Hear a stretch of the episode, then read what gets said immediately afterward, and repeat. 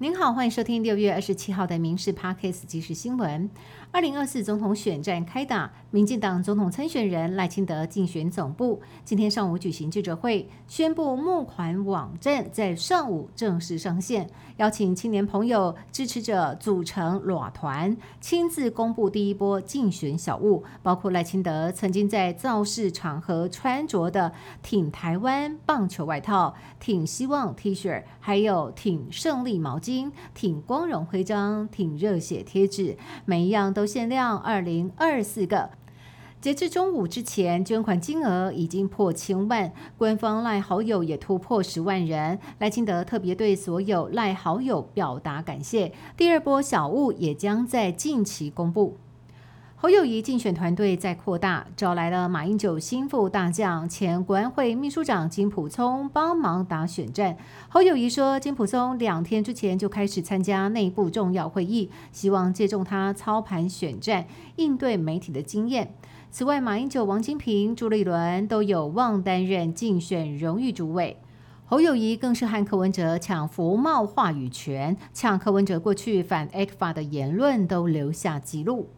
参选总统的民众党主席柯文哲在国政白皮书中主张重启两岸服务贸易协议谈判，引发舆论哗然。立法院民进党团今天举行记者会，党团副书记长洪生汉强调说，不管柯是否反黑箱，服贸就是一个毒药，其目的就是促成一中市场，甚至是逼统。呼吁柯文哲勿用话术来模糊大家的认知。而近期频频与柯文哲隔空同互动的时代力量前立委黄国昌，虽然同样是太阳花学运的参与者，却没有出声反驳柯文哲的说法，只有说柯必须讲清楚谈判前提以及内容。友邦瓜地马拉周日举行总统大选，结果跌破众人眼镜。民调领先的里欧斯与穆莱双双出局，中间偏左的两名候选人托瑞斯与阿雷巴洛，则是分别以百分之十五与十二支持度领先，取得八月二轮决选门票。托瑞斯挺台的立场鲜明，他表明当选之后会强化与台湾的邦谊，而阿雷巴洛似乎立场未定。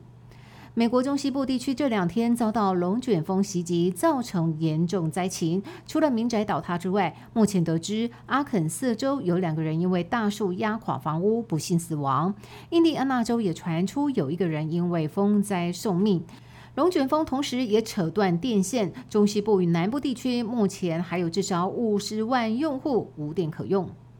艺人大牙周一佩今天在脸书发文指控，在我爱黑社会时期出差到香港，在饭店遭到当时的老板陈信经纪人性骚一事。文中更提到了陈信经纪人的老婆范范，直指性骚他的人就是陈建州。而新闻曝光之后，不少网友也灌爆黑人脸书。黑人透过经纪人发出声明，表示绝对不容许发生抹黑、虚伪的恶意栽赃行为，委由律师追究相关法律责任。而同为黑色味美眉的艺人鬼鬼吴映洁，今天出席活动被问到此事，坦言说自己不是当事人，不便多做回应。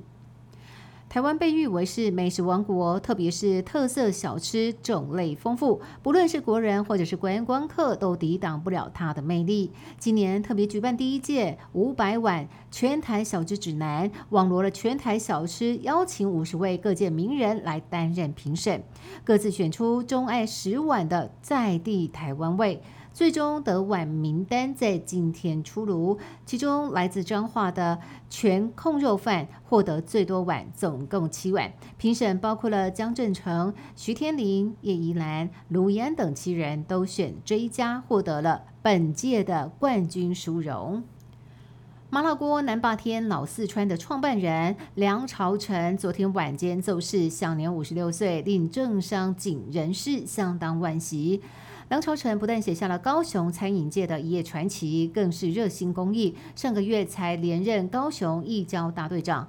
由高雄市长陈其迈亲自颁发牌令。如今奏事，警方表示会尽力协助家属治丧。由于梁朝成没有相关病史，家属已经报请检察官相验，以厘清详细死因。